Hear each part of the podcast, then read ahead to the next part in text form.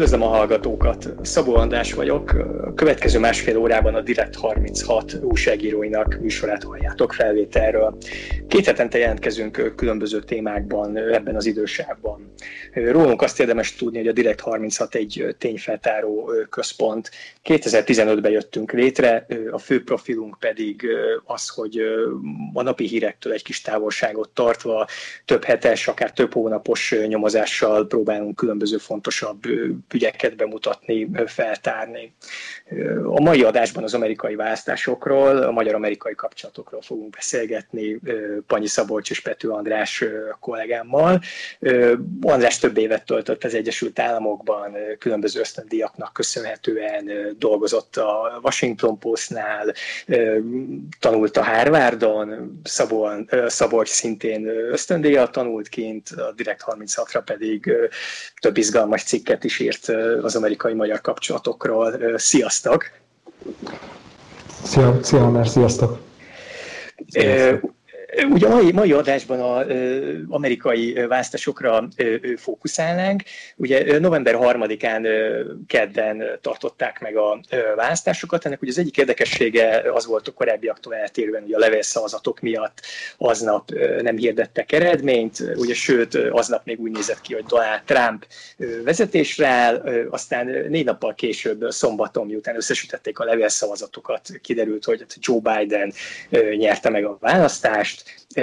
Donald Trump ugye ezt azóta sem ismeri el, csalásra hivatkozik. Mit gondoltok erről? Szerintetek mennyi, mennyire volt váratlan, hogy ez ilyen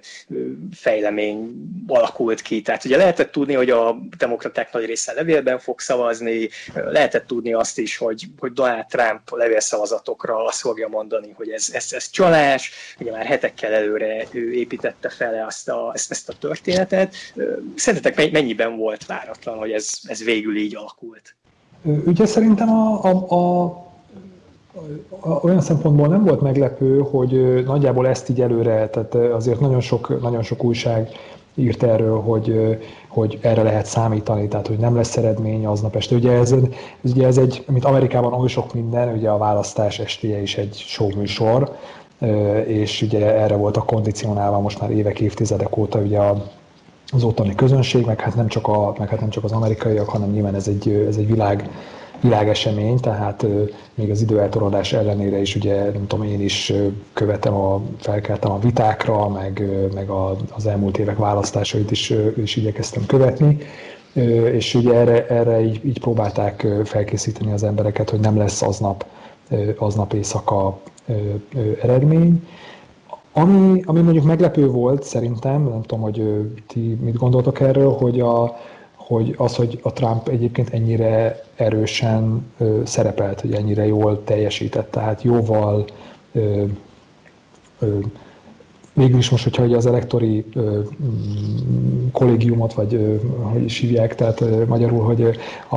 annak a, az összetétele végül is egyébként így elég meggyőző Biden győzelemnek néz ki, de amúgy meg azért ugye több államban is elég szoros ö, eredmény született, és ö, valahogy ö, szerintem azért az meglepő volt, hogy Trump mennyire,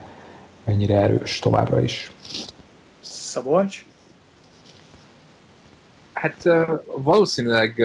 ha majd külön beszélünk arról, hogy a, média az hogyan coverolta az elnökválasztás, azért látszik, hogy mennyire egy buborékban buborékból tájékozottunk igazából mi is, tehát a mainstream média az valóban egy ilyen lehetséges forgatókönyvként állította az be, hogy itt egy ilyen nagy kék hullám lesz, és akár Texas is átfordulhat és egyébként pedig ugye egy csomó államban nagyon szoros volt a, az eredmény, tehát nagyon kevesen múlt az, hogy mondjuk, nem tudom, Georgia az, az Biden. Uh, igazából számomra a legmeglepőbb az az, az, az volt, hogy mennyire mondjam, mennyire alul, alulértékelték igazából nem is Trumpot, hanem a republikánus pártot, mert megnézni volt igazából a republikánus párt volt az, aki messze felül teljesítette az elvárásokat, tehát ugye az a, előzetesen arról lehetett minden elemzésben olvasni, hogy a képviselőházban a demokraták növelik az előnyüket, hogy a szenátust is jó eséllyel át fogják fordítani, és, és többségük lesz. Ugye Trump elvesztette a választást, tehát ő rosszabbul szerepelt igazából legtöbbi szavazatokban, mint, mint négy éve, viszont a republikánus párt az elvárásokhoz képest jóval erősebb volt, tehát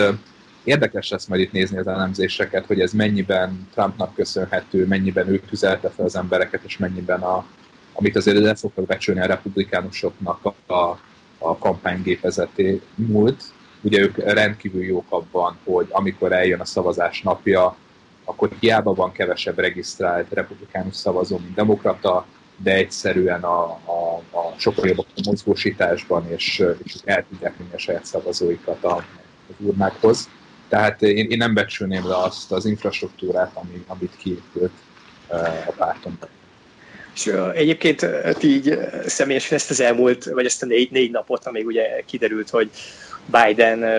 Biden nyerte, hogy nem aludtatok, non-stop a TV, internet előtt lógtatok, tehát mennyire szimpattant be benneteket ez az egész dolog? Hát eléggé. Én, én, én már régen volt olyan, hogy, emlék, hogy, hogy mondjuk így naponta többször, meg tényleg így rendszeresen mentem volna fel különböző weboldalakra, és ott frissítgettem az eredményeket, meg egyébként ugye Twitterről is az utóbbi időben azért igyek, igyekeztem így leszokni, de most így, így, így, így, így vissza, visszaszoktam ezekre a, ezekre, a, ezekre a napokra, úgyhogy, úgyhogy nyilván, nyilván a, akkor egyébként, amikor volt ugye a, magának a választásnak az estéje, ami ugye nálunk ugye hajnal volt, és akkor ugye felkeltem, ugye ilyen éjjel egy, egy óra előtt, és aztán ott, amikor egy néhány óra múlva után látszott, hogy ebből nem lesz, akkor ez most egy ilyen nagyon világos eredmény, akkor, akkor mondjuk visszafeküdtem, és, és aztán ugye a következő napokban megkövettem a, követtem az eredményeket. És a, talán, hogy András, ugye te, te említetted az előbb, hogy mennyire meglepő volt a Trump, hogy milyen jól szerepelt. Ugye jól néztem akkor meg, hogy az amerikai médiában ugye számos helyen lehetett olvasni, utána még 5 millióval több szavazatot is kapott, mint, mint négy évvel ezelőtt, és ugye ez úgy történt, hogy közben ugye tombol a koronavírus járvány, Egyesült Államokban már több mint 200 ezer ember meghalt, számos hibát követett ugye a Trump kormány, hogy kezeljék ezt a, ezt a járványt, ezen kívül ugye Trumpnak számtalan botránya volt, ugye többek között ugye az adóbevallása végre nyilvánosságra került, kiderült, hogy az elmúlt években egyáltalán nem fizetett adót, vagy csak alig, alig fizetett ugye személyi jövedelem adót, és mi az oka szerintetek, hogy még mindig ennyire népszerű a Trump jelenség oka, akár hogy mind, mind a ketten értetek ugye egy, egy ideig az USA-ba, hogy nem tudom, hogy esetleg erről van bármilyen tapasztalatotok, hogy Trump jelenségnek mi a titka? Szabos, te voltál Arizonában, én valahogy mindig ezeken a liberális környékeken voltam. Uh, igen, van, van egy pár állam az Egyesült Államokban, amiket én, én próbáltam közelről követni, mert van némi érzelmi kötődés.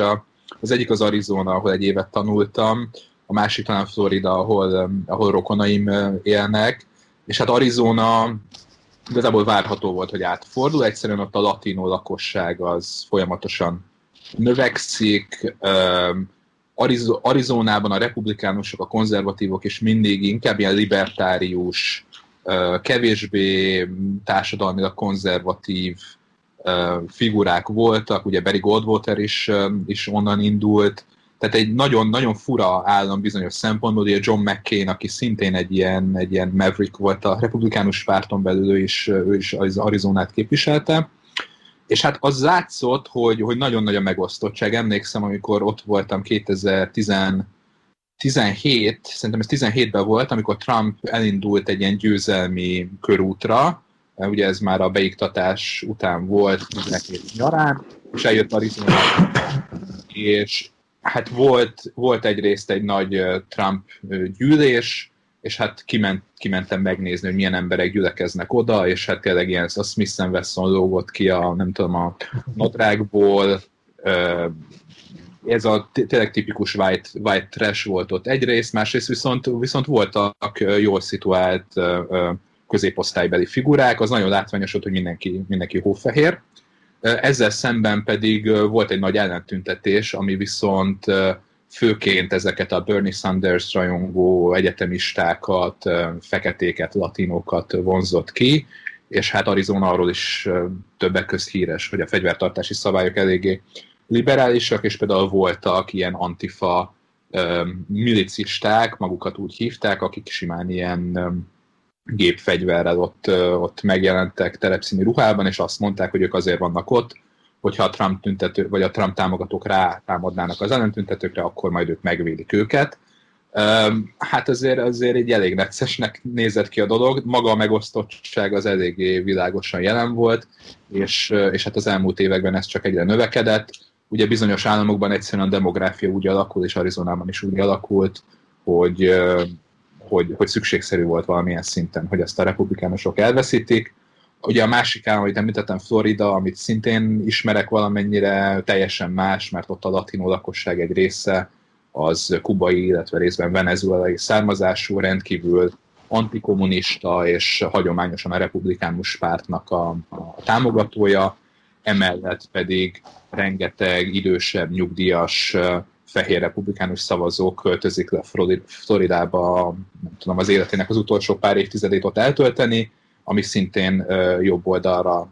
lendíti ki a, az ingát. Úgyhogy én, én Floridán annyira nem lepődtem meg. Van egy nagyon közeli ismerős,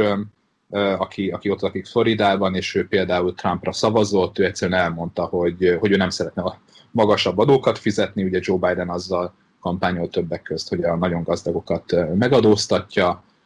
Az az ismerősem azt is mondta, hogy ő nem szeretne szocializmust,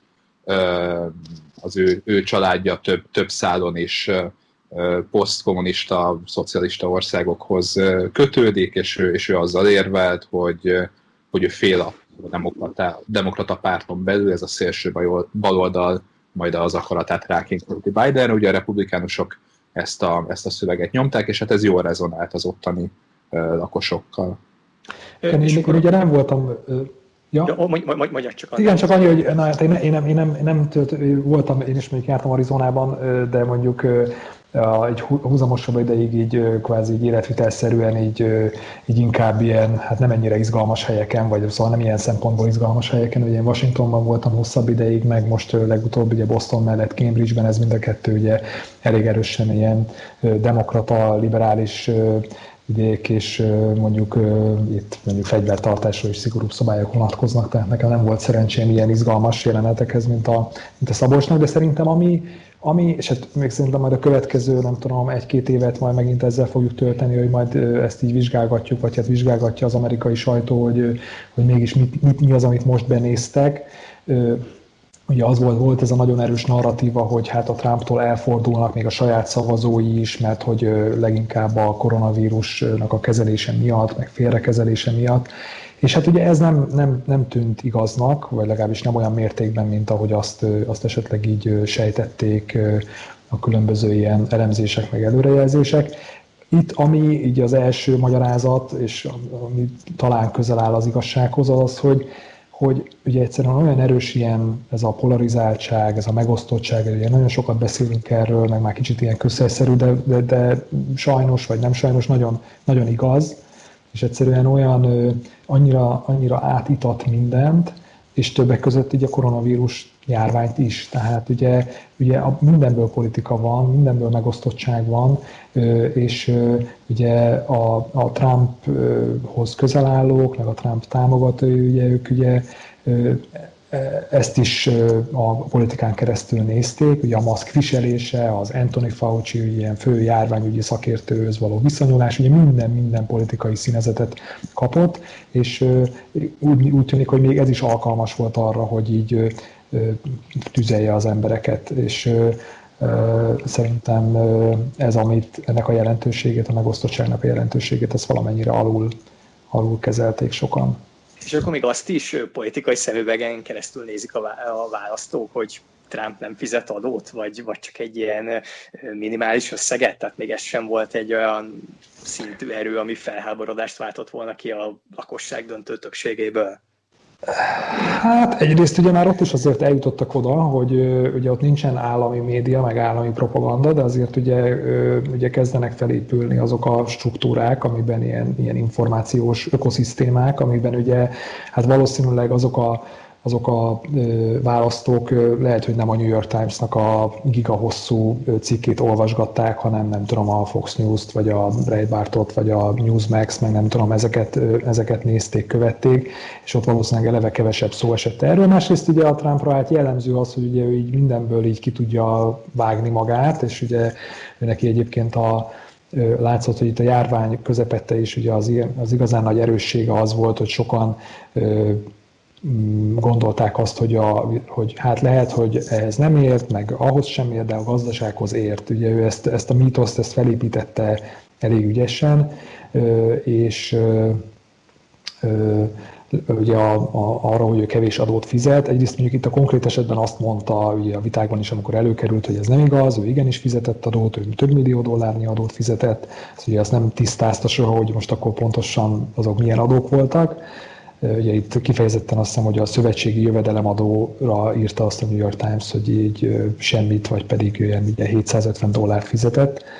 bizonyos években. Szóval, hogy ugye ő ennek a korábban, amikor ilyennel támadták, akkor ugye ő azzal jött, hogy hát én ügyes vagyok, és így ki tudom használni a szabályokat, meg ki tudom használni a rendszert, és lehet, hogy ez is egyébként rezonált sokat jól azoknál, akik mondjuk így mondjam, ellenségesebbek általában az adózással, meg a kormány, kormányzattal szemben.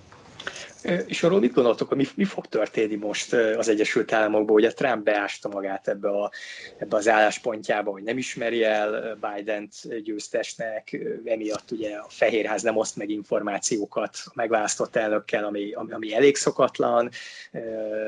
az elmúlt időszakhoz képest. Tehát ez a, ez a padhelyzet szerintetek hogy fog feloldódni, ami jelenleg most van? Hát a jogorvoslati határidők előbb-utóbb le fognak járni, ugye megvannak a tár, hogy a elektorok akkor szavaznak le, onnantól hivatalosan meg van választva az Egyesült Államok következő elnöke. Onnantól nagyon nehéz lesz az adminisztrációnak, illetve a republikánus pártnak is folytatni ezt a retorikát, hogy nem tudom, itt bizonytalanságban elcsalták a szavazást, Trump marad az elnök, előbb-utóbb, és Trump retorikájából is látszik már, át fognak állni arra, hogy igen, Biden győzött, de, de biztos csalt és csalással győzött, de egyszerűen nem. És a, Trump mennyire maradhat erős figura a republikánus párton belül, hogy kiköltözik a Fehérházból, mennyire, mennyire irányíthatja a szálakat a háttérből? Hát, hogy ő maga, ezt ugye erről elég sok találgatás folyik most, hogy esetleg ugye beszáll valamelyik, valamelyik tévécsatornához, vagy, vagy ő maga indít valamit, bár ugye erre sokan azt mondják, hogy hát azért az nagyon sok munka, és a Trump az mondjuk ebben nem igazán jó, hogy, tehát, hogy sokat szeret tévét nézni, meg szeret tévében szerepelni, de olyan sokat nem, nem szeret dolgozni, meg ugye maga a vállalkozásai amúgy sem arról híresek, hogy olyan nagyon, nagyon sikeresek lettek volna, de ugye hát az, az látszik, hogy a, ha ő valamilyen formában háttérbe is szorulna, amit egyébként valószínűleg nem, nem, nem hiszek, hogy maga ez a trumpizmus, ez,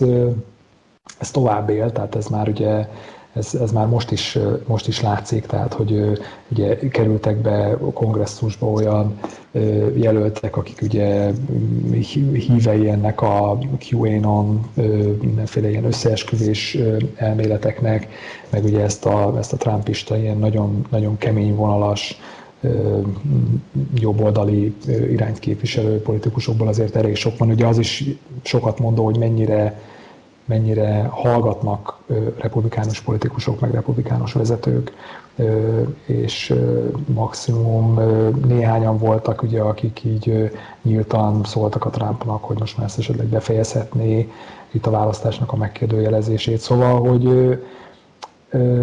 én, ha, ha úgy kérdezzük, hogy, hogy ennek a ilyen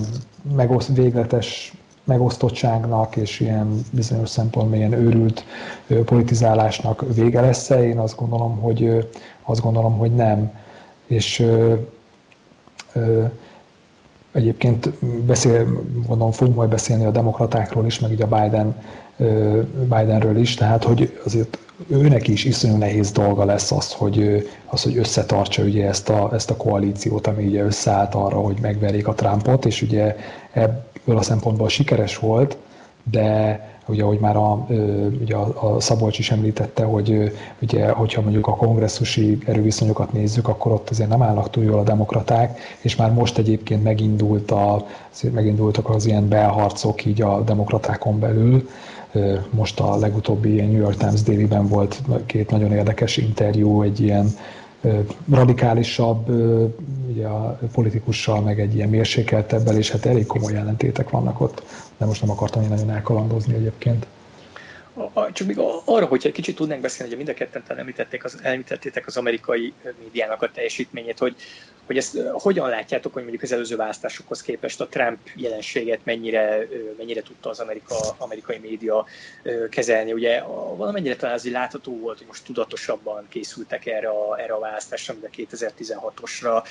Itt arra gondolok, amikor ugye a Trump sajtótájékoztatóján ugye csalásról kezdett beszélni, amire ugye semmi bizonyíték nem volt, nagyobb tévécsatornák ugye megszakították a sajtótájékoztatót, Twitter, talán még ugye a Facebook is megjelölte a Trumpnak ezeket a csalásról szóló posztjait, újságok, tévéknek az előzetes felmérései azért többé-kevésbé most ugye jól be tudták lőni, hogy ki lesz a végső győztes, ellentétben 16-tal. Hogyan, hogyan látjátok, mennyire vizsgázott jól az Amerika, amerikai média? Hát én, én, én őszintén szólva jobban élveztem most a, a kampányt, a értéket, de az volt a különbség, hogy egyszerűen annyira magasan volt már az inger küszöb, hogy még itt az említett New York Times-os nagyobb nyomozás Trumpnak az adóügyeiről, az is, nem tudom, hogy ti, ti is így éreztétek de hogy azért így elsikkadt, tehát nem szólt akkorát, mint szólhatott volna, ha nincs az Ukrajna botrány, az Oroszország botrány, a mindenféle pornószínésznők, akiknek hallgatási pénzt fizetett Trump, tehát annyi, annyi, annyi minden gyűlt már össze, hogy nagyon nehéz volt igazán uh, valami átkötőt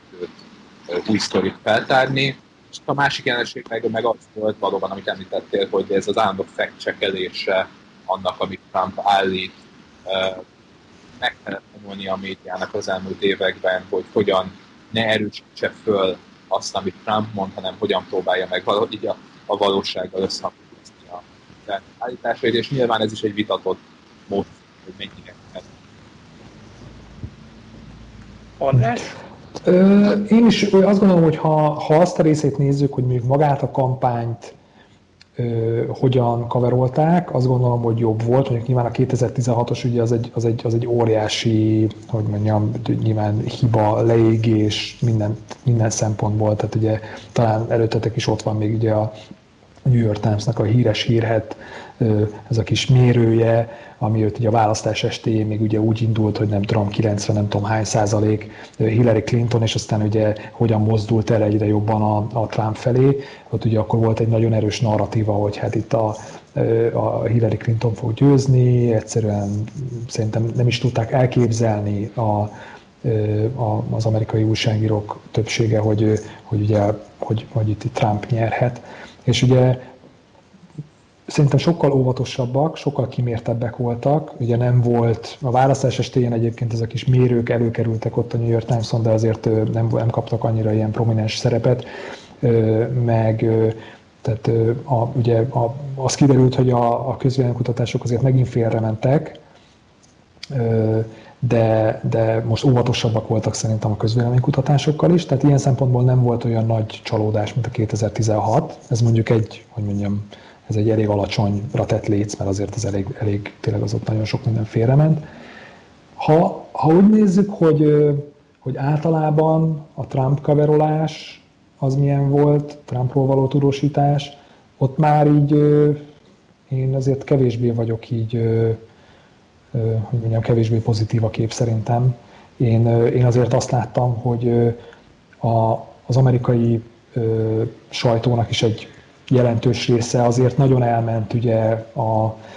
a harcias, a mozgalmár, az ilyen nagyon anti-Trump ö, ö, irányba, ö, ami szerintem én ugye újságíróként én azért alapvetően egy a klasszikus újságírói szerepfelfogásban ö, hiszek, tehát ö, legyünk amennyire, amennyire lehetséges, legyünk semlegesek, objektívek, mérsékletesek, szóval itt azért eléggé más irányba mentek a dolgok. Nem mindenhol, de, de nagyon sok részében a, a sajtónak, és szerintem ez, ez, ez egyébként lehet, hogy magyarázza azért mégiscsak azt, hogy, hogy megint hogyan csúszott félre a, az, hogy nem igazán érezték, hogy tényleg me, mekkora, mekkora támogatottsága is van a Trumpnak. Sziasztok! A Direkt 36 műsorát halljátok az amerikai választásokról.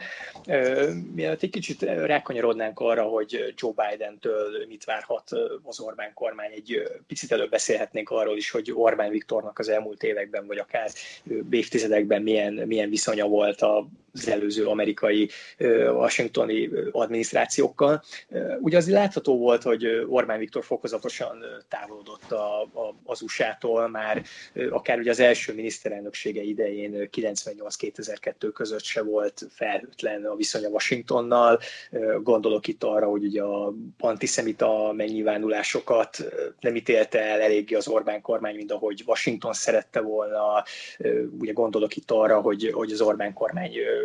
F-16-osokat, F-16-osok helyett ugye hirtelen Gripen vadászgépeket vásárolt,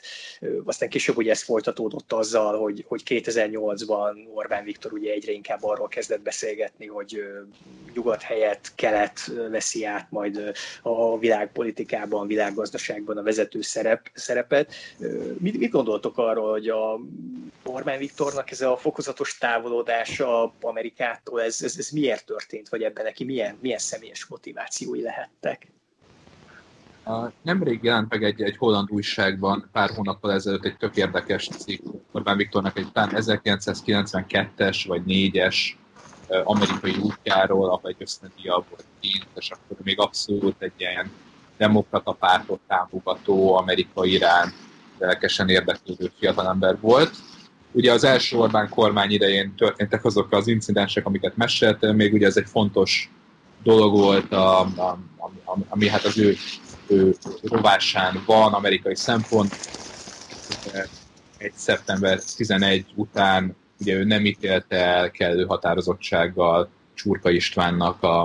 a hát az ilyen örömködő megnyilvánulásait, hogy igazából az amerikaiak ezt megérdemelték, tehát ezeket mind-mind megjegyezték neki, viszont ellenzéki vezetőként ő egy rendkívül nyugatbarát és amerikai barát politikus volt, e- ezt azért nem szabad elfelejteni. Ugye ez volt az az időszak, amikor itt Gyurcsány Ferenc kiskutyát ajándékozott Vladimir Putyinnak, meghívta a villájába, mindenféle orosz gázvezetékek építéséről volt szó. Szerint, szerintem a Putyin adta neki a kutyát, nem? Nem az volt, hogy Totó kutya, vagy, de mindegy, nem akarok, nem akarok el. Nem, mint hogyha az egy úcsának a saját kutyája lett volna ja, a bocsánat. Totó, és hogy még ő is izgatott volt talán Totó, mm. hogy jön Putyin, de én sem emlékszem erre pontosan. Szóval ezeket a, ezeket a Fidesz ugye mind, mind szóvá tett, és, és magukat, mint, mint a nyugatbarát, Amerika barát pártot próbálták bemutatni. Aztán Orbánnak volt még egy ilyen amerikai körútja, talán 2008-ban, amikor kiment hosszabb időre, találkozott republikánus figurákkal, és, és nagyon érdekes volt, amit erről az időszakról nekem meséltek olyanok, akik Orbánnak dolgoztak. Ugye Orbánék már készültek a visszatérésre, hogy, hogy kormányozzanak. Amerikában egy demokrata adminisztráció lépett 2009 elejétől hivatalba, és hát Oroszország kérdésében nagyon nem volt egyetértés, viszont teljesen ellentétes módon, mint a napság, később. A, az Obama féle adminisztráció ezt a Russia Reset-et, az Oroszországgal való viszonynak az újraindítását, valamiféle közeledést hirdetett meg, ezzel egy időben pedig Orbán éppen egy ilyen nagyon orosz ellenes antikommunista vonalat vitt, és ebben az időben Orbán embereinek az Obama a Fehérházból gyakorlatilag azt a tanácsot adták, hogy egyezetek ki az oroszokkal, nem kell itt félni, túl van spilázva ez az egész orosz fenyegetés. Aztán nyilvánvalóan pár évvel később már teljesen más volt a felállás, de Orbán Viktor környezetéből erre, e, ezekre a tanácsokra és erre, a, erre az időszakra mutogatnak vissza. Ugye azt akarják magyarázni, hogy, hogy, hogy gyakorlatilag miért történt meg ez a, ez a váltás, a, keleti nyitás, amit később így neveztek. A másik fontos esemény történt, ez ugye a világgazdasági válság, amiből Orbán Viktor alapvetően azt a következtetést vonta le, erről ugye ő is beszélt, illetve az emberei is beszéltek, hogy nem szabad olyan nagyon a nyugati tőkére, és ezzel együtt a nyugati szövetségi rendszerre támaszkodni, hiszen ez, mint a válság megmutatta, törékeny lábakon áll, diversifikálni kell, sokkal több keleti tőkét, keleti pénzt kell bevonni Oroszországból, Kínából, Azerbajdzsánból, az arab világból, és ugye ez volt a, a gazdasági alapja a keleti nyitásnak, és ugye ez az egész ment el aztán a 2014-15-ös évek körül egy, egy, egy olyan irányba, amikor Orbán Viktorral egyértelműen az a kép alakult ki Washingtonban, hogy ő egy Putin barát, orosz barát figura, akiben nem szabad megbízni, de ahogy mondtam, teljesen máshonnan indult ez az egész. Igen, egyébként a, a ja, bocs, csak még annyit, hogyha hozzátehetek, hogy azért mondjuk ez egy, hogy mondjam, ez egy kényelmes narratíva szerintem, hogy hát nekünk az Obamáik azt mondták, hogy nyugodtan barátkozzunk a, a Putyinékkal, mert azért azért az kiderült, ugye az Obama hamarabb, ugye 2008, tehát 2009 januárjától volt ugye hivatalban, de hogy azért ez a Russia Reset ez, ez elég hamar bebukott, tehát a legkésőbb ugye 2011 volt talán, amikor voltak ugye a nagy tüntetések Oroszországban, és ugye ott a Putyin ugye nyíltan ugye azzal vádolta ugye a Hillary Clinton-t, hogy ugye ő áll mögötte, meg minden, szóval azért ott elég hamar ellenségessé vált az a, a viszony, tehát a legalább onnantól világos kellett, hogy legyen, hogy ez mondjuk az amerikaiak már nem így gondolják. De egyébként ugye az Orbánnál ugye nagyon érdekes szerintem, hogy az egyik az ő, ő története, hát most ugye itt most már több évtizedet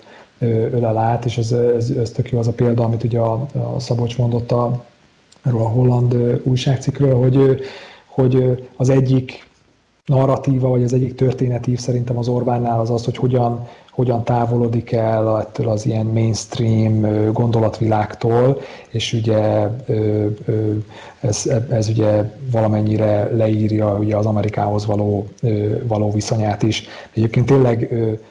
nagyon markáns a váltás, tehát hogyha a, megnézzük ugye a korábbi ezeket, hogy a Wikileaks által nyilvánosságra hozott ilyen külügyminisztériumi táviratokat, ugye a tényleg 2007-2008-ban, ugye hát itt az amerikai nagykövetség, a nagykövetek az akkor hivatalban lévő, itt lévő amerikai nagykövetek ugye hát így körül rajongják az Orbánt, nyilván ugye a Gyurcsányjal szemben vele összehasonlítva, akit ugye nagyon kritikusan szemlélnek, és ugye ehhez képest ugye változott a helyzet így néhány év alatt. És ugye pont ugye az Obama adminisztráció idején volt a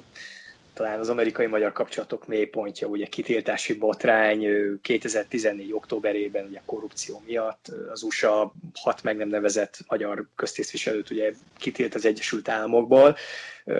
Tudom, ti erről, erről, erről mit, mit, mit gondoltok, hogy ezzel a kitiltási botrányjal, vagy, vagy ezzel a kitiltási ügyen mi volt valójában az amerikai célja, vagy, vagy mennyire tudta zavarba hozni az egyébként nagyon-nagyon magabiztos Orbán kormányt? Ez egész ez egy folyamatnak a, a mélypontja vagy csúcspontja volt, attól függ, hogy honnan nézzük. Az teljesen világos volt, hogy az Obama adminisztráció nem, nem az energiapolitikára, és nem is, nem is annyira nemzetbiztonsági kérdéseket koncentrál, mint, mint inkább a jogállamiságra, egyfajta ilyen, nem is tudom, volt egy ilyen világnézeti prioritás, és hát emlékszem, hogy például nem tudom, az antiszemitismus azt azt ők nagyon erőteljesen képviselték, miközben valószínűleg jóval többet tudtak volna elérni az amerikai érdekérő szempontjából, mondjuk a gázbizniszeket, vagy mondjuk a nem is tudom, mindenféle védelmi együttműködéseket próbálják már meg már akkor is forszírozni. Magáról a kutatási botrányról szerintem azt, azt érdemes tudni, hogy, hogy nagyon sok ilyen mítosz lengi körül még mindig. Ugye az egyik az az, hogy akkoriban a nagykövetséget egy ügyvívő André Gutfriend vezette. Hát ez, ez az ez, ez rendkívül érdekes, és nagyon elkezdték démonizálni a kormánypárti sajtóban, hogy ő egy ilyen kétpróbás CIA nők, aki itt a, nem tudom, az ellenzékkel karöltve próbálja megdönteni a kormányt, illetve hogy ez az egész kitiltási ügy, ez, és ezt már kevésbé on record mondták a, a fideszes politikusok, de nagyon sokan abban az időszakban és azóta is azt állították nekem, hogy tényleg elhitték, hogy itt egy ilyen valamiféle pucs kísérlet előkészítés zajlik, hogy itt le akarják vadászni Orbán Viktor köreit mindenféle korrupciós vádakkal. Ehhez képest, amit én annó tudtam, meg, meg tudok erre az egész ügyről, az az, hogy, hogy rengeteg véletlen és rengeteg félreértés volt benne. Eleve az Egyesült Államok sose hoz a nyilvánosságra a, a nevét azoknak, akiket tiltanak ki, és sokszor a tényét sem. Ebben az esetben is gyakorlatilag az történt, hogy az egyik hírbehozott figura, Hein Péter, aki akkoriban épp egy napilapot tulajdonolt, ő megpróbált elővágni ennek az egésznek, és ő, ha jól értem, ha jól rakom össze a sztorit, akkor ő a kormánya nem egyeztetve gyakorlatilag lehozatott egy olyan cikket, ami nyilvánosságra hozta az egész ügyet, viszont ő az egészet próbálta teljesen ellentétesen értelmezni, mint, a, mint, mint ami valójában történt. Tehát ő úgy értelmezte, hogy itt az amerikaiak a korruptak, és hogy valahogy ő, ő, ő is egy ilyen áldozati szerepbe került, hogy itt a szegény, nem tudom, magyar vállalkozók és kormánypárti körök ellen fellépnek. Ha nincs az a cikk, ha, ha nincsen egy, egy állítólagos érintett, aki ezt az egészet valamiféle nyilvánosságra hozza, akkor ebből nem lett volna egyáltalán ügy. Én, én ezt így raktam össze utólag. A másik pedig, hogy ugye mondtam, André Goodfriend egy idéglenes ügyvezető volt a nagykövetség élén, azt nekem elmondták őt, illetve az egész ügyet ismerő források, hogy hát azért nem volt egyetértés ebben az egészben, tehát nem volt egy nagy terv, nem volt egy ilyen felépített kampány, nagyon sok mindenben Goodfriend nem értettek egyet bizonyos emberek, illetve nagyon sok mindenben maga az Obama adminisztráció tompította le uh, igazából uh, a különféle intézkedéseket, tehát készült több kitiltási lista is, más embereket is, nagyobb neveket is ugyanígy ki akartak tiltani, de már úgy ítélte meg akkor az Obama adminisztráció később 2015-16-ban, hogy, hogy ez nem, nem prioritás, vagy nem kell szükségtelenül a, a feszültségeket szítani. Viszont ami, ami nagyon ami, ami maradandó, az a, az a paranoia. Tehát ez, hogy, az Egyesült Államokban, ha demokrata adminisztráció van, akkor ők valamilyen módon meg akarják buktatni az Orbán kormányt. Ez, ez a gondolat, ez, ez, ez ott él most is a, a Fidesz vezetőinek a fejében. És ugye még ami ebben az időben történt, az az, hogy ugye nem sokkal korábban Bajnai Gordon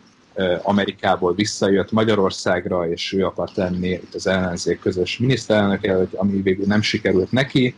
de például Bajnai Goldorról nem csak a Fideszben, de más ellenzéki pártokban, az LMP vagy az MSZP akkori vezetésében is élt az a gondolat, hogy ez is valamiféle, nem tudom, amerikai CIA és machinációnak a, az eredménye. Miközben, ahogy mondom,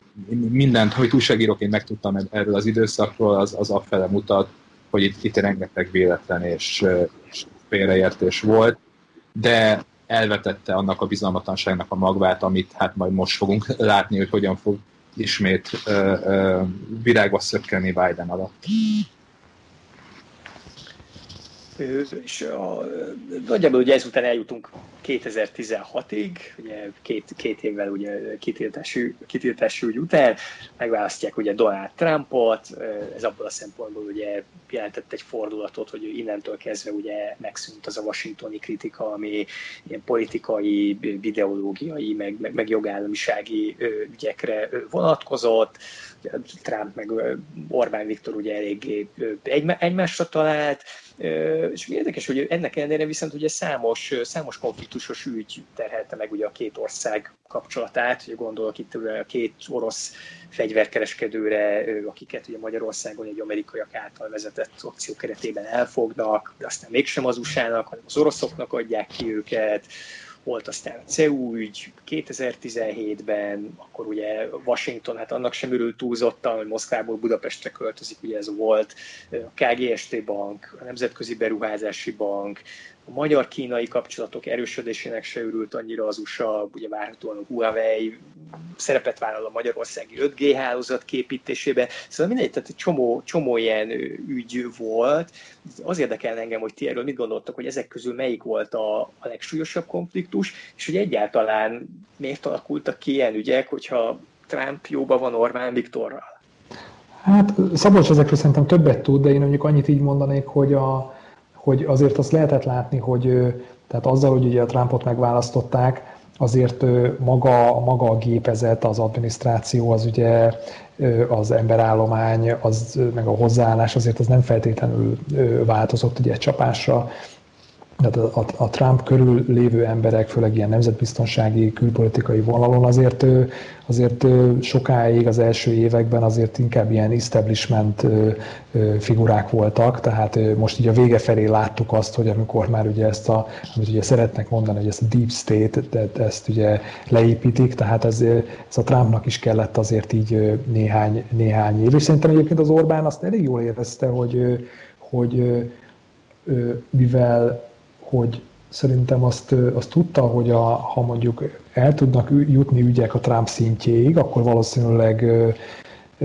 akkor valószínűleg nem fog olyan nagy ellenállásba ütközni, mondjuk lásd, nem tudom, CEU ügy,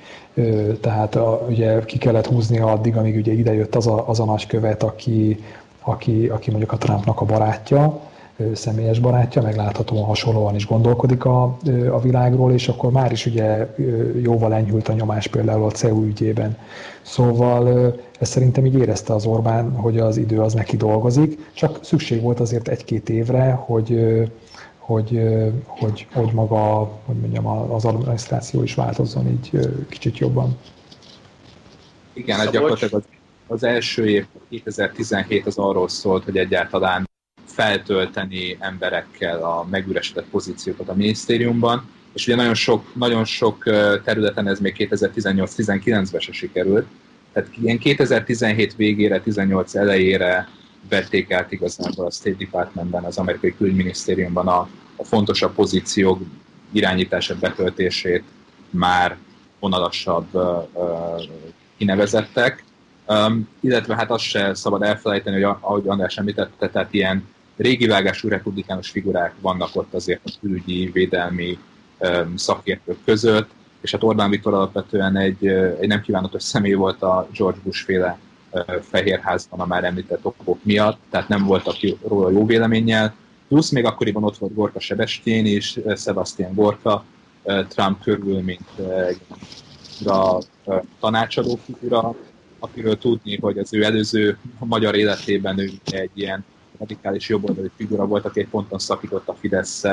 és egy saját kis pártot alapított. Tehát ő utána elhagyta Magyarországot, de alapvetően azért, mert ő nem találta meg a helyét a, a Fideszben és a jobb oldalon. Hát ő se segített egyébként a, a kapcsolatépítésben Orbánéknak, amit erről tudni lehet. Igazából a fordulatot valóban azt hozta el, hogy, és ez általánosságban is így működik Orbán külpolitikájában, hogy nem is annyira az intézményi együttműködés, hanem a, a barátságok, személyes kapcsolatok, és, és a, a, tehát az olyan személyeknek az oda kerülése pozíciókba, akik Orbánnal jóban vannak, mindig ez, ezt tudja ő kihasználni, és ugye az egyik David Konstin nagykövet volt, aki ugye megérkezett Magyarországra 2018-ban, fontos szereplő még Les Mitchell, az európai ügyekért felelős államtitkár volt, külügyminisztériumban, aki, aki egy establishment republikánus figura, igazából ő, amennyire összerakom, ő tisztában van azzal, hogy Orbán Viktor kicsoda és mit csinál, de ő azt gondolta, hogy stratégiai érdeke az Egyesült Államoknak az, hogy, hogy közeledjenek védelmi és gazdasági kérdésekben Magyarországhoz, ha ennek az az ára, hogy nem tudom, nem támogatják a független médiát, meg nem kritizálják az emberi jogsértéseket, vagy a állítólagos emberi jogsértéseket, akkor hát ám legyen. Tehát ezek a figurák vették át a, a, az irányítást, viszont a gondolkodásukban alapvetően Oroszország és Kína régiós terjedésének a régiós befolyási terjedésének a megállítása volt a fontos, tehát nekik ez volt a prioritás, nem, nem öncélon akartak jóba lenni Orbán Viktorral, és azok a konfliktusok, amiket említettél, azok, azok pont mind Oroszországgal, illetve illetve Kínával kapcsolatosak voltak, tehát ez, ez, ez, ez, ez teljesen magától értetődő. Hogy ez és, és Szabolcs, szerinted ezek közül melyik, melyik volt a, a legsúlyosabb? Ugye többről te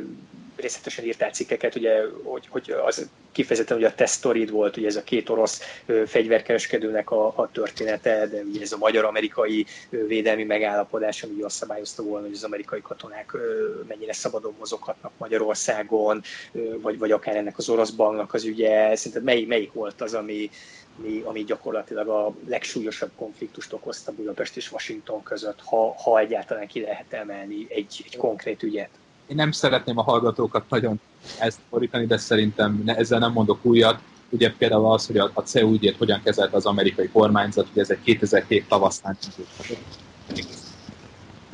adminisztráció, még ügyvívők pozícióban lévő figurái ott voltak, addig ez fontos volt, az Egyesült Államoknak, aztán láttuk, hogy már nem, gyakorlatilag a nagykövet az, az helytette ezt az ügyet, miközben ugye itt volt a sztoria ennek a két orosz fegyverkereskedőnek, Vladimir Judisinnak és fiának, őket 2016-ban pont a választás másnapján tartóztatták el Magyarországon, őket az amerikai kábítószerellenes hivatal körözte, hivatalosan azért, mert egy ilyen csapdaállítás során bizonyítékokat gyűjtöttek róluk, hogy ők hajlandóak lennének katonai fegyvereket mexikai drokkát eladni. Őket lekapcsolták Magyarországon, ahol ők itt működtek, dolgoztak, és utána ahelyett, hogy ez le volt beszélve az amerikaiakkal, ahelyett, hogy kiadták volna őket az Egyesült Államoknak, hogy bíróság elé őket, Oroszország sikeresen kimentette őket egy, egy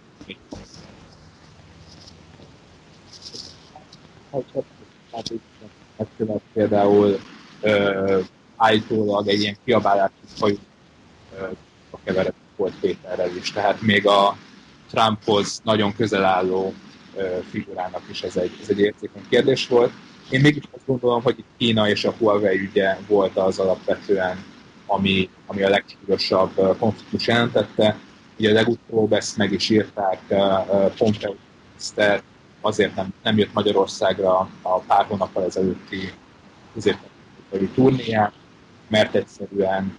azt látta, hogy és én vettük, miközben a Visegrádi régió többi az egységesen támogatja az amerikai álláspontot. És a, szerintetek Kína vagy, vagy, Oroszország már, mint a magyar-kínai vagy magyar-orosz kapcsolatok zavarják leginkább Washingtont, vagy egyáltalán érdemes -e a, a kettő között különbséget tenni? Hát én, én nem akarom elkeseríteni orosz barátainkat, de szóval nekem azért nagyon az a benyomásom, hogy ők már nem számítanak annyira. Tehát ez legalábbis most így, a, ugye amikor most legutóbb az elmúlt egy évben ugye voltam egy ösztöndíjjal a Harvardon, és ott, ott ugye nagyon sok tehát, nagyon érdekes, meg ilyen külpolitikai beszélgetések, vendégek vannak, tehát tényleg abszolút ilyen top élvonalbeli embereket hívnak oda, és most nem, nem, készítettem, nem készítettem számításokat, de egyértelmű volt anélkül is, hogy egyszerűen Kína dominál mindent. Tehát ugye Oroszország tud, az kiderült persze, hogy tud gondot okozni, meg tud borsot törni az amerikaiak óra alá, de egyszerűen egy gazdaságilag, technológiailag, tehát sehol nincsen Kínához képest. És az amerikaiakon látszik az, hogy azt úgy érzik, hogy ezt a, ezt a Kína, Kína, Kína stratégiát, ezt, ezt nem igazán, vagy legalábbis most úgy érzik szerintem, hogy a Kína stratégiájuk az nem volt igazán túl jó az elmúlt, elmúlt évtizedekben, és ugye most próbálják ugye átkalibrálni, és szerintem ezért ezért nyilván az látszik, hogy fontos nekik, hogy Európa hogyan áll hozzá a kínaiakhoz, és ezen belül az is érdekes lesz nekik, hogy mondjuk Kelet-Közép-Európában mi történik.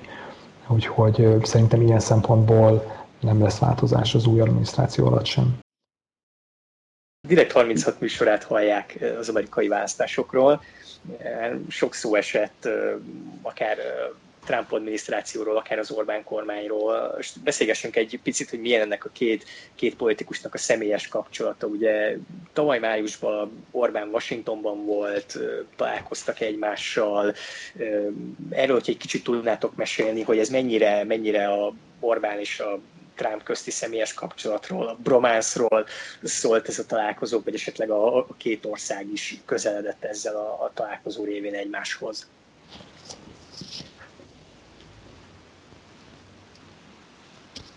Hát akkor elkezdem én. Tehát, én, én, én egyébként pont az Orbán látogatás után egy pár nappal érkeztem ki Washingtonba, azért mentem ki, hogy pár sztorikhoz gyűjtsek infókat, hogy elég, elég, elég frissen tudtam még megíteni a, a, a benyomásokat. Ugye alapvetően Donald, ha jól értem, ő, ő olyan nagyon sokat nem tudott se Magyarországról, se Orbán Viktorról, annak ellenére, hogy ugye Steve Bannon a volt főstratégája olyanokat nyilatkozott, hogy, hogy Orbán igazából Trump, Trump előtt, és hogy mennyire tisztelő és egyebek, de az az igazság, hogy nem volt nagyon sok kapcsolat, és a Magyarország nagyon sokat lobbizott egy ilyen találkozóért, lobbistákat fogadott fel, Tony Mac, egy republikánus képviselő, több tíz, száz millió forintért próbált több kevesebb sikerrel kapcsolatot építeni. És mire összejött ez a találkozó, addigra igazából azt, azt, azt lehetett látni, hogy ahogy az előtt beszélt, olyan mélyben konfliktusok vannak, és hogy ezek szóba fognak kerülni. És hát nyilvánvaló volt az is a magyar fél számára, hogy, hogy Donald Trumpot igazából egy dolog érdekli olyan nagy olyan igazán, az pedig az, hogy, hogy valamiféle külgazdasági sikert tudna felmutatni, valamit elad Magyarországnak. Ugye Magyarország esetében nagyon sok mindent nem tudunk vásárolni, de például fegyvereket, illetve energiahordozókat, gázt, azt igen. Tehát e, e, ez volt az, a, ami az egyik kulcsa volt annak, hogy a találkozó egyáltalán összejöhetett. A másik pedig, hogy a magyar diplomácia nagyon igazából okosan, ravasz módon rájött arra, hogy mik azok, a, azok az ügyek, amikre ha ráfekszik, jó pontokat tud szerezni Washingtonban, viszont közben nem kell feladnia olyan álláspontokat, amik, amik, amik más módon fontosak neki. Konkrétan arra gondolok, hogy ugye elkezdett Izrael a jobboldali Benjamin Netanyahu kormánya érdekében lobbizni az EU-n és az ENSZ-en belül Magyarország, elkezdte ugye az üldözött keresztények ügyét képviselni, ezeknek nagyon jó volt a PR értéke Washingtonban, a Fehérházban, ahol ugye nagyon erős az izraeli nagykövetségnek a, a, a hozzáférése, vagy volt a hozzá Jared Kushnerhez, illetve akár Trumphoz is, és igazából az iz, egy, egyrészt az izraeli jó kapcsolatokat kihasználva próbáltak jó pontokat szerezni, másrészt pedig ez az egész üldözött keresztényes, keresztény családtámogatási politikával pedig a, főként a Mike Pence alelnök körül ilyen evangélikus, fundamentalistább keresztény figurákat próbálták megnyerni, és ezen keresztül jobban feküdni Trumpnál. És hát ugye a másik pedig nyilván a, a migrációnak a, az elutasítása, de azért lássuk hogy ezek a kérdések, akár Izrael, akár a migráció, akár a kérdése, ezek marginálisak ahhoz képest, hogy közben Kínával vagy Oroszországgal miféle olyan üzleteket és politikai kapcsolatokat tartott fenn az Orbán kormány, amik egyébként szembe mennek az Egyesült Államok külügyi establishmentje által vallott értékekkel, csak ugye, ugye Donald Trump után most egy picit akkor kanyarodjunk rá Joe Bidenre, ugye a megválasztott elnök, január 20-án be fogják iktatni. Orbán Viktor ugye gratulált neki, még hogyha nem is, a, nem is az elsők között, még meg ugye a régióból se az elsők között. Közben viszont ugye a kormány közeli kormánypárti sajtóban továbbra is ugye arról van szó, hogy, hogy az amerikai választásokon csalások történtek, miközben ugye erre semmi, semmi bizonyíték nincs. Szerintetek hogyan, hogy, hogyan kell ezt értelmezni? Hogyan viszonyulhat Orbán Viktor Joe Bidenhez? Ugye arról is beszélt Orbán Viktor, hogy neki nincs B-terve arra az esetre, hogyha ha nem Donald Trump nyerne. Szerintetek ez valóban így van, valóban el lehet hinni, hogy, hogy, hogy, hogy Orbán Viktornak nincs B-terve? Hát igazából olyan nagyon nem lehetett neki B-terve. Tehát azért, ugye, ha azt nézzük, hogy az elmúlt években, hogy mennyire, mennyire beállt ugye a Trump mellé, mögé, hogy azután szerintem ő tudta, hogy ha nem a Trump nyer, akkor, akkor igazából a, a, nyilván a, a Bidennel egy eleve egy, eleve egy rossz, rossz pontból, egy rossz pozícióból indul. Ráadásul ugye egyébként az elmúlt négy évben részben ugye a Trump való hasonlóságok miatt így a, az Orbánnak is a, a, az ismertsége akár az Egyesült Államokban is ugye jelentősen megnőtt, tehát most már azért Amerikában is az van, hogy ha, amikor így ezekről az ilyen populista, autoriter típusú vezetőkről beszélnek, akkor, akkor most már, a, már az Orbán mindig ott van, ott van a névsorban. Úgyhogy ugye maga Biden is utalt rá, ugye volt így a kampányban ugye ilyen kritikus, kritikus megjegyzése rá, szóval ez nyilván, nyilván ilyen szempontból így ez egy nehéz, nehéz helyzet az Orbánnak, de közül meg azt is gondolom, hogy ugye ezt maga egyébként ő el is szokta mondani, akár így nyíltan is, hogy, hogy ugye az, ugye az Egyesült Államok az nem feltétlenül, tehát hogy ilyen stratégiailag nem egy olyan nagyon fontos ország Magyarországnak. Tehát mondjuk, ha Németországhoz, vagy Törökországhoz, vagy akár ugye Oroszországhoz képes nézzük, akkor ugye nem annyira, nem annyira fontos. És egyébként amikor volt azért ugye az Orbánnak az ugye az első hat évében,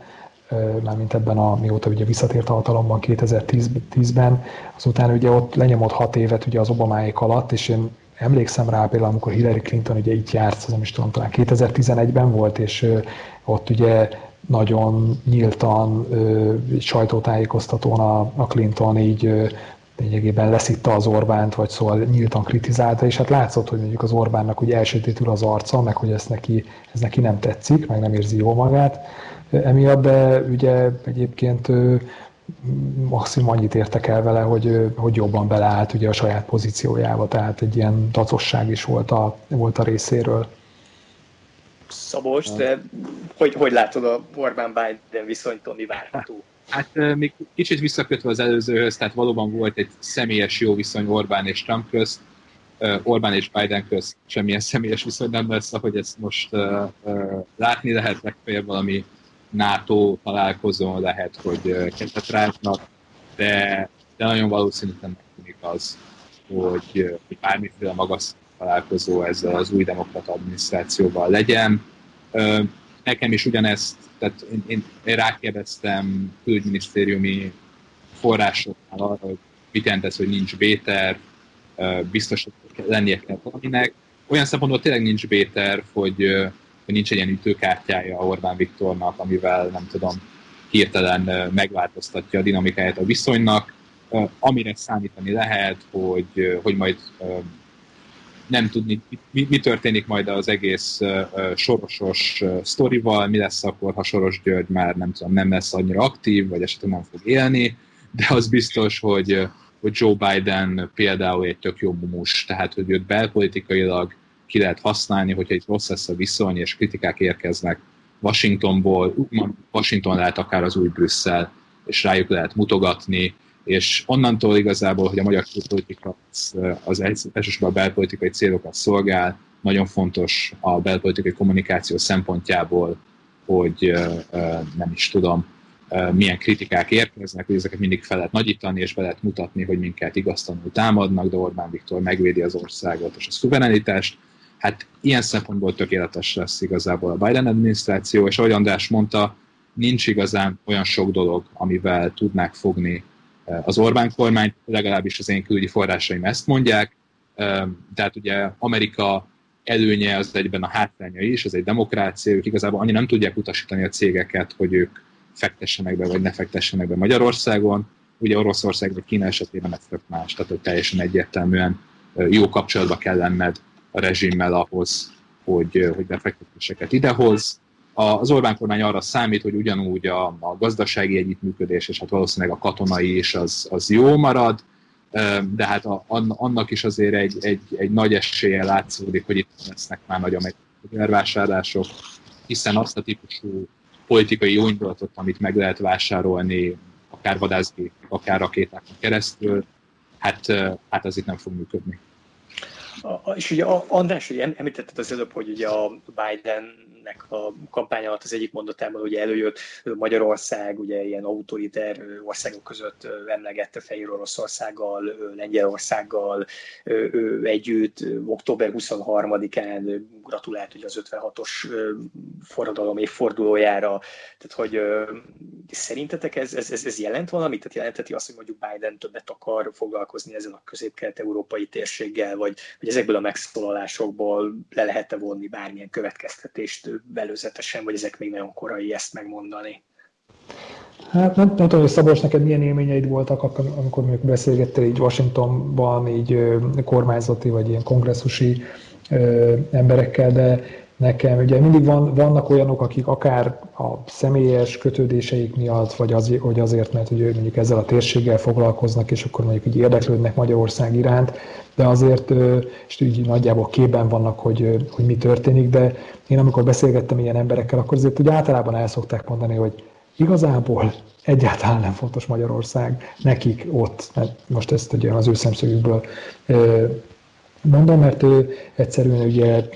túl kicsi, stratégiailag sem egy olyan nagyon fontos, nyilván, hogyha már egy a régiót nézzük, akkor mondjuk egy Lengyelország nyilván már egy méretéből adódóan, tehát egy jóval fontosabb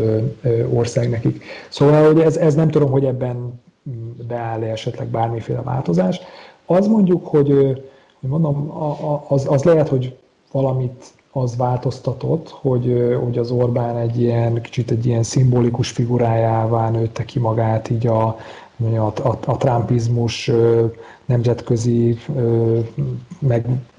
személyesítője bizonyos szempontból, tehát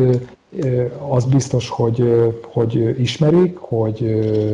mm, számon tartják, és mondjuk egyébként azáltal, hogy mondjuk, mondjuk például Lengyelországban is ugye hasonló szelek fújnak,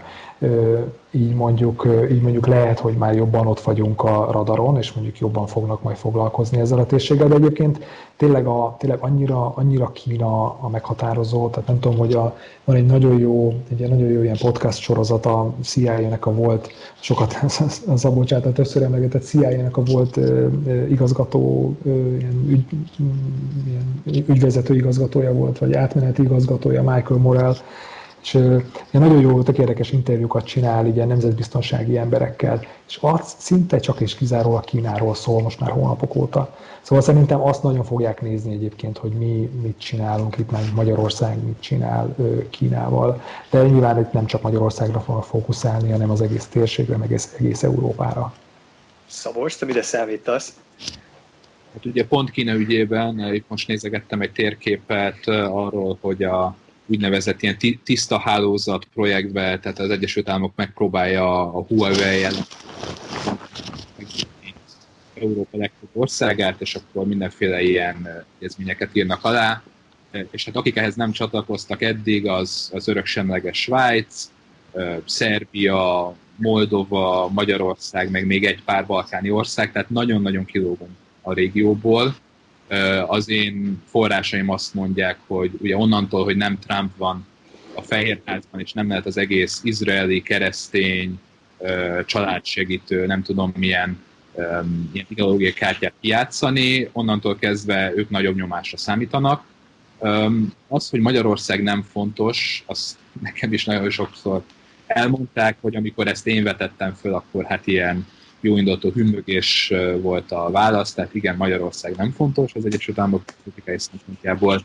viszont ez egy nagy veszély is, mert ugye Magyarország pont annyira kicsi és pont annyira nem fontos, hogy ahhoz viszont tökéletes, hogy úgymond büntetlenül laboratóriumként lehet használni, példát lehet statuálni vele, meg lehet nézni, hogy, hogy mi történik, ha esetleg ez nagyobb károkat okoz a két oldalú kapcsolatokban, még akkor is a fontosabb államok érteni fognak abból, hogy hogy mit lehet csinálni, és amitől konkrétan félnek egyébként az Orbán kormányban, ezt, e, e, e, ezt is azért már így lehet érezni, az az, hogy nem, nem magyar ügyekben, nem Magyarország viszonylatában, hanem főként kubai, venezuelai, észak iráni témákban az elmúlt években a, a nemzetközi szankciókat egyre jobban elkezdte használni az Egyesült Államok, akár emberi jogsértések, akár korrupciós ügyek miatt még akár európai figurák is szankciósnak tesznek, például a, a Szlovákiából a gyilkossággal, annak a megrendelésével gyanúsított Marian Kocsner vállalkozónak is nem tudom, bankszámláit befagyasztották, őt személyesen érdekelt, feltették a valamelyik listára. Hát ezek azok a, az eszközök, amiket adott kezdeni használni Magyarország ellen, és, és konkrétan ettől félnek az országban hogy, hogy ilyesmit lehetnek, és ugye azt már említettem, hogy amikor volt a kitiltási után 14-ben, készültek újabb listák is, azok a listák még valahol megvannak a külügyminisztérium fiókjaiban, a neveket valamilyen szinten biztos fel kéne frissíteni, de hogy ezek, ezek valós eszközök lehetnek. Hogy aztán az Orbán kormány ezt hogyan tudja kivédekezni, és az egész egyensúlyozás Amerika, Kína, Oroszország közt milyen irányba fog menni, az egy jó kérdés. Én azt gondolom, hogy Orbán Viktor egy nagyon pragmatikus, és a trendeket egyébként általában jól érzékelő politikus. Ha ő azt látja, hogy az ő személyes, illetve az ő hatalmának a,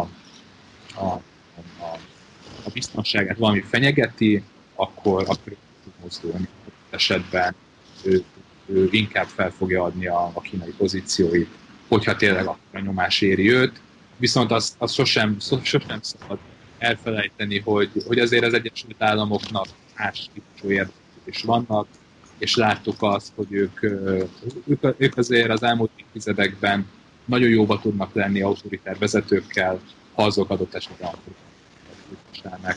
Tehát uh, itt elképzelhetőek uh, még, még újabb ilyen varga betűk és, és irányváltások is. Ugyanúgy Orbán Viktor valamikor nagyon Amerika barát volt.